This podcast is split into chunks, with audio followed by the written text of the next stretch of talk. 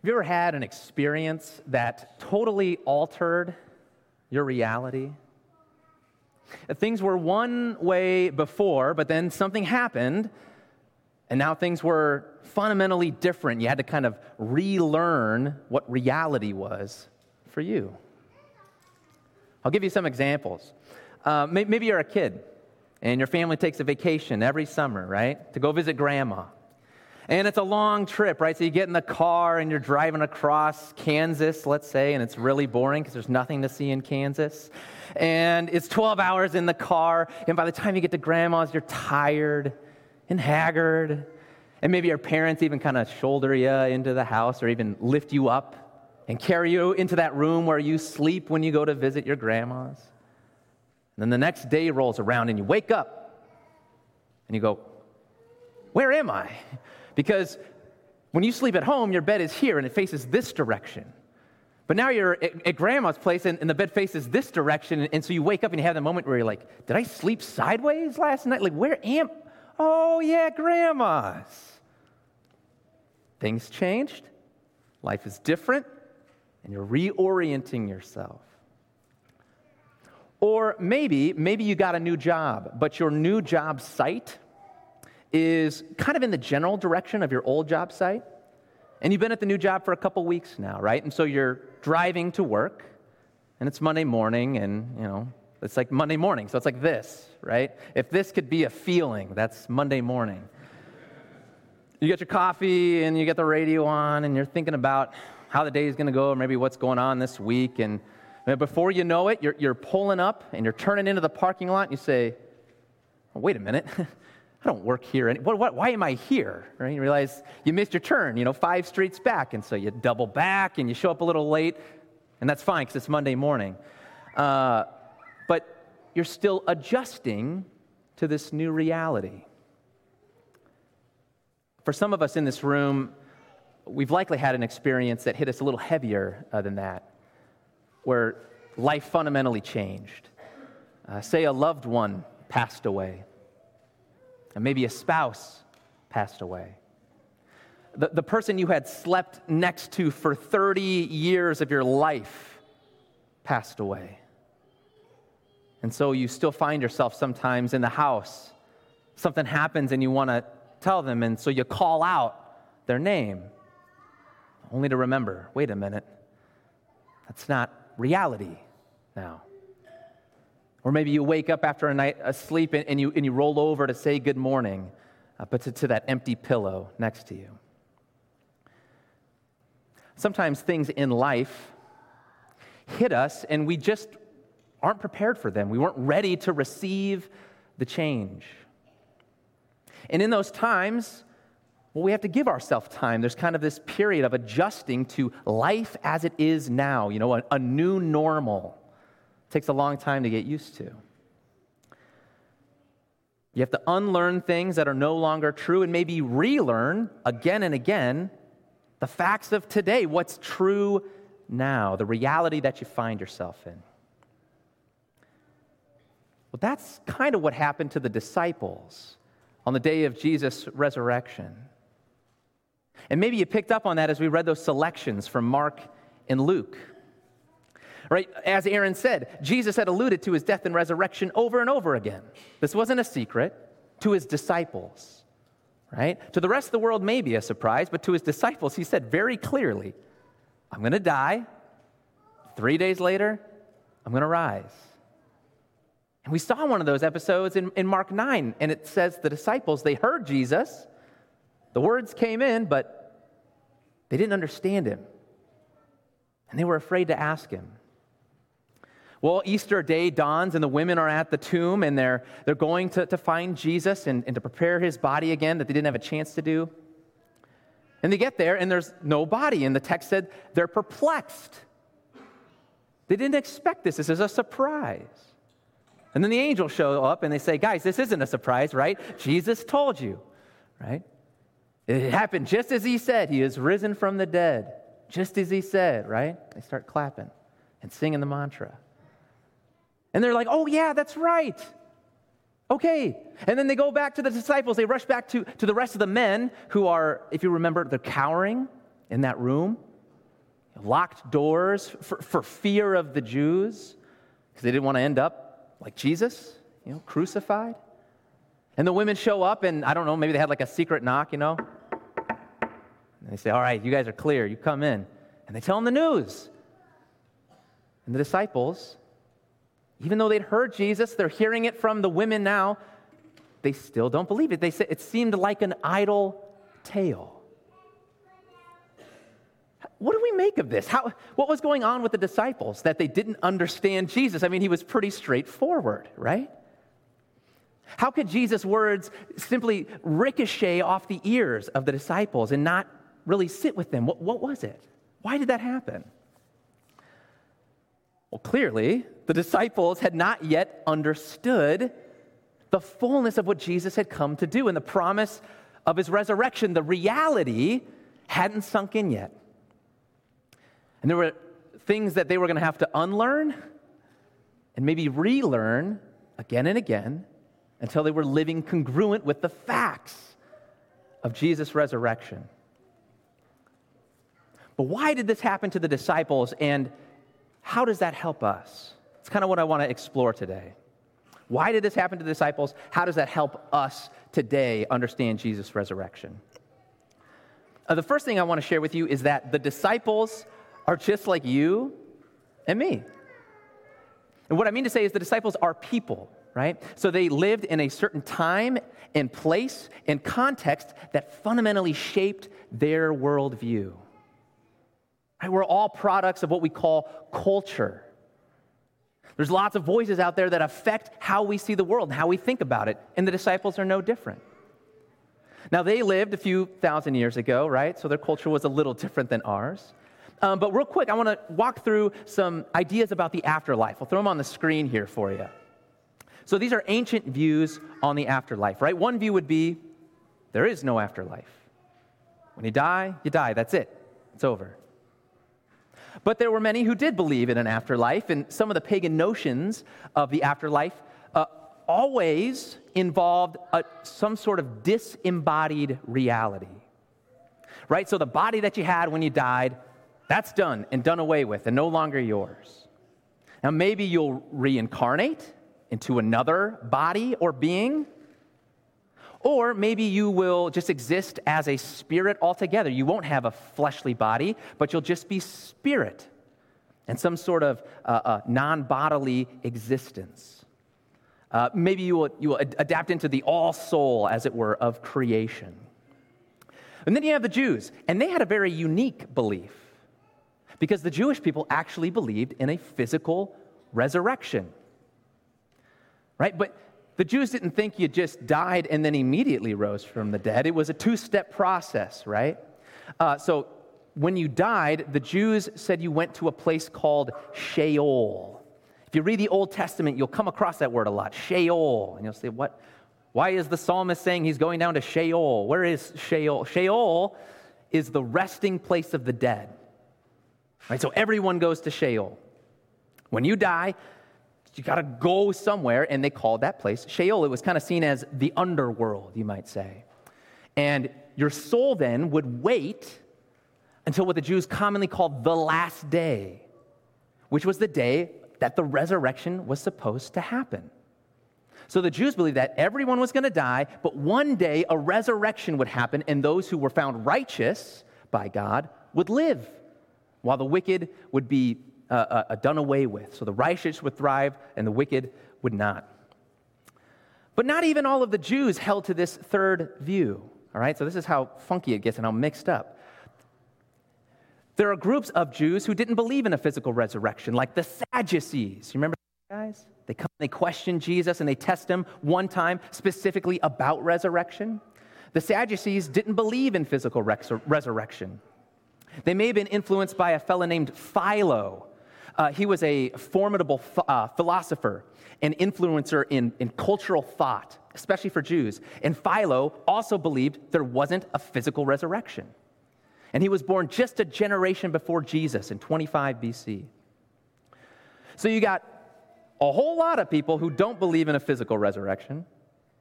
Then you got some people who do, but even within them, a lot of people don't believe in a physical resurrection. But still, there were some who held to that Jewish belief, uh, like Martha. And we'll throw this verse up on the screen. Maybe you remember Jesus when he goes to visit Mary and Martha at the death of Lazarus. And what does Jesus say? He says, Martha, your brother is going to rise again. And Martha says, the Orthodox Jewish belief, right? I know that he will rise again in the resurrection on the last day. But one thing is clear looking at the ancient world there's one idea that does not exist on that map at all, and that is what Jesus did. Because Jesus didn't die and wait to be resurrected on a last day, but Jesus' resurrection happened ahead of the resurrection that the Jews always believed in. No one thought that one person in advance of the rest would come back from the dead. And so when the disciples, when they heard Jesus' predictions, I'm going to die and rise in three days, they didn't have a way to understand that. It was totally off the map. It was just like nonsense to them because no one talked that way. No one believed that way. They were steeped in their own culture. But Jesus, he broke the mold. He broke their cultural ideas. He surprised them with his three day sleep and then resurrection. All right, fast forward. What does this have to do with us? Let's look at modern. 2,000 years gone by, not a lot has changed on the spectrum of ideas about what happens when you die, okay? So there's still the view of no afterlife today.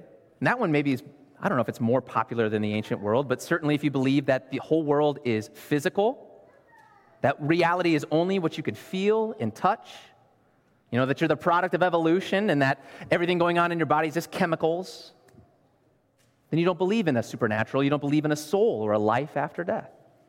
So that one still exists. There's still pagan notions of a disembodied reality. A reincarnation exists. I don't know that how many people actually believe in reincarnation in the West. People talk about karma a lot, which is an idea from that religion that doesn't make sense to believe if you don't believe in the rest of the religion. Um, but actually, the goal, just so you know, of Hinduism is not to be reincarnated, actually. The goal of that philosophy and that religion is to escape the body. It's to break the cycle of reincarnation and so be a spirit that exists non bodily because the physical is seen as bad. And a lot of people see the material world as kind of a cage that we're trapped in. So that still exists. But then we have, at the end, the continuation of that Jewish belief that is now our Christian belief of a physical resurrection. And it's still a two step process, right? Except we don't ever say typically, you know, he died and went to Sheol, right? What do we say? He died and went to heaven. Heaven. But I wonder, and this might be notable for you if at the beginning of this service, when you were thinking about the ultimate Christian hope, what your thoughts were. Because I know in my experience as a Christian, what I've heard more than anything, what I've probably thought in my life more than anything, is not so much represented by this slide, but if we go one more slide,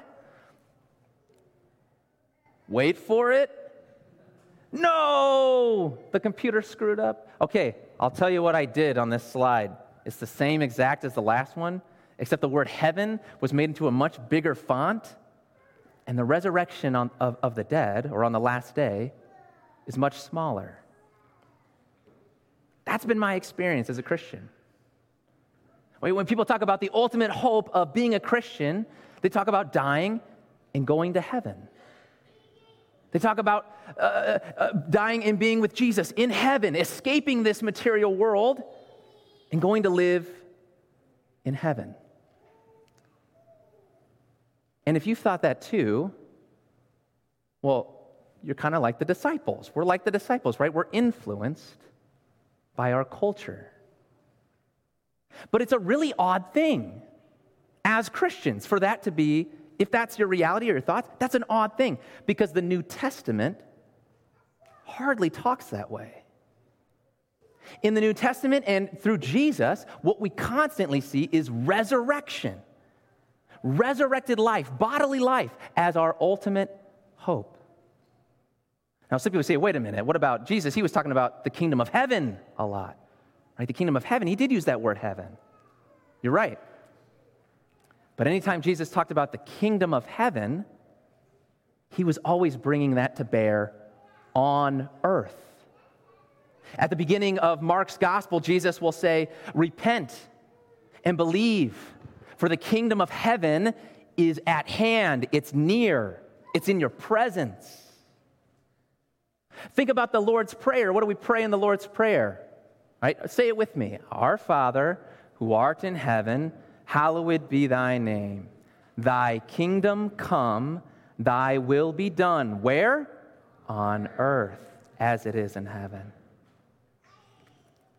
Jesus' mission was to bring that kingdom of God, that kingdom of heaven, to make it a reality on earth.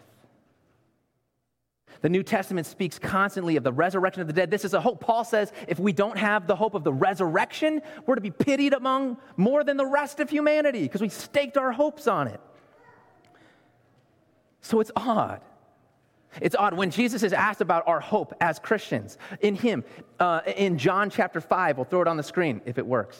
John chapter 5, verse 24. Jesus says, Truly, truly, I say to you, whoever hears my word and believes in Him who sent me has eternal life doesn't say dies and goes to heaven. He says he does not come into judgment, but has passed from death to life already. Already, he has passed from death to life. So, how do we get here? How did, how does this teaching, if this is new to you, if this is surprising to you, if this is challenging to you, stick with me. And don't beat yourself up. How do we get here? We're like the disciples, we're impacted by our culture. We're impacted by the voices around us, by even Christian culture. Christians in the medieval days did a number on us in terms of how we think about heaven and hell and limbo, like Dante's Inferno. If you've read that, that's not scriptural. It's really interesting, but it's not scripture. Maybe it came from movies, you know, where we see people uh, their ultimate hope being going to heaven and maybe getting their wings and becoming an angel. I saw it as a kid in my own church by artwork depicting heaven. You know, my hope as a Christian. And the painting was, you know, pearly gates and like a kingdom, but everyone was on clouds and they had harps. And it was this like floaty experience. And as a kid, I always thought, am I really even going to like heaven? Is this going to, this seems weird. I can't relate to this existence, right? we're like the disciples. There's going to be things to unlearn and some things probably to relearn for all of us. But what if? What if the new orientation was better?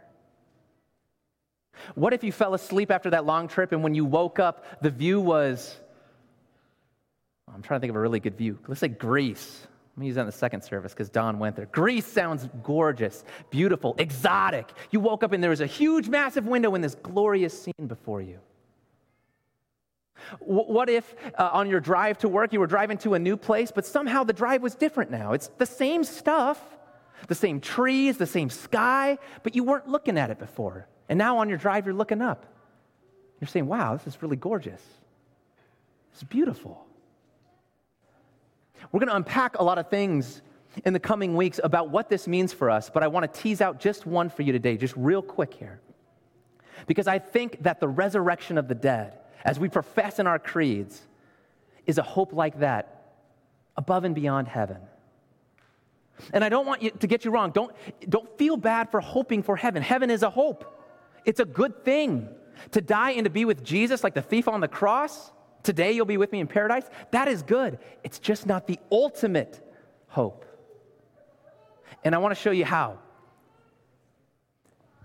How does heaven impact your life today? How does heaven help you get through what you're going through today? If you're like me, when you're going through a hard time or a hard season, you say, This is tough. I don't like this. But I know one day, someday, everything's going to be better, right? One day when I die and go to heaven, then everything's going to be right. And I cling to that. You know, what do you do when, when your relationships are, are struggling and there's a distance between you and a person and you think, oh, this is so frustrating and heartbreaking and I wish it was different? I know heaven for me, I've said, well, one day it will be. One day. And I hold on to that hope and it does help in a sort of way. But what does it do for today? Do you still feel yourself confused? perplexed, lost in the moment as to what God is up to right now in my life while I'm on this earth in my life? Do you feel sometimes like those disciples locked in that room out of fear, hoping that maybe one day things will be different? My friends, the resurrection is a hope for today. Because when I'm in a difficult season of my life, when I'm going through something that is hard, I don't have to say one day God is going to make it right. I ask myself, what did God do in the resurrection? He took what had happened, what was wrong, He took the death, the beating, the suffering of Jesus, and He used it for good. Not someday, but as Jesus said, you have passed from death to life all ready. When I only hold on to heaven as my hope, sometimes I want to barricade myself away from the world and say, ah, let me just be safe in this room. I don't want to go out there. It's bad out there. Culture's bad. Pastor told me culture's bad at church today. No, no, no, I'm not, I'm not trying to tell you that. That's what I do when I hope on, hold on to heaven as my only hope. But the resurrection tells me that no matter what I face out there, God is with me and He's not going to abandon me. And God has actually placed me into the pain and the difficulty of what I'm dealing with to do something about it. And most of the time, I'm too afraid and I don't want to. But God's Spirit, that Spirit, given to you in your baptism and to me, it motivates us to lean in, to rely not on a place, but on a person. Our hope is not in a place, it's in a person. Our hope is not in heaven, it's in Jesus, who answered Martha that day at the tomb of Lazarus, saying, Martha, I am the resurrection and the life. I hope you'll walk with us here at Saints Peter and Paul as we discover all that that life means for us. And as we hope not in a place, but in a person, in Jesus, in his name. Amen.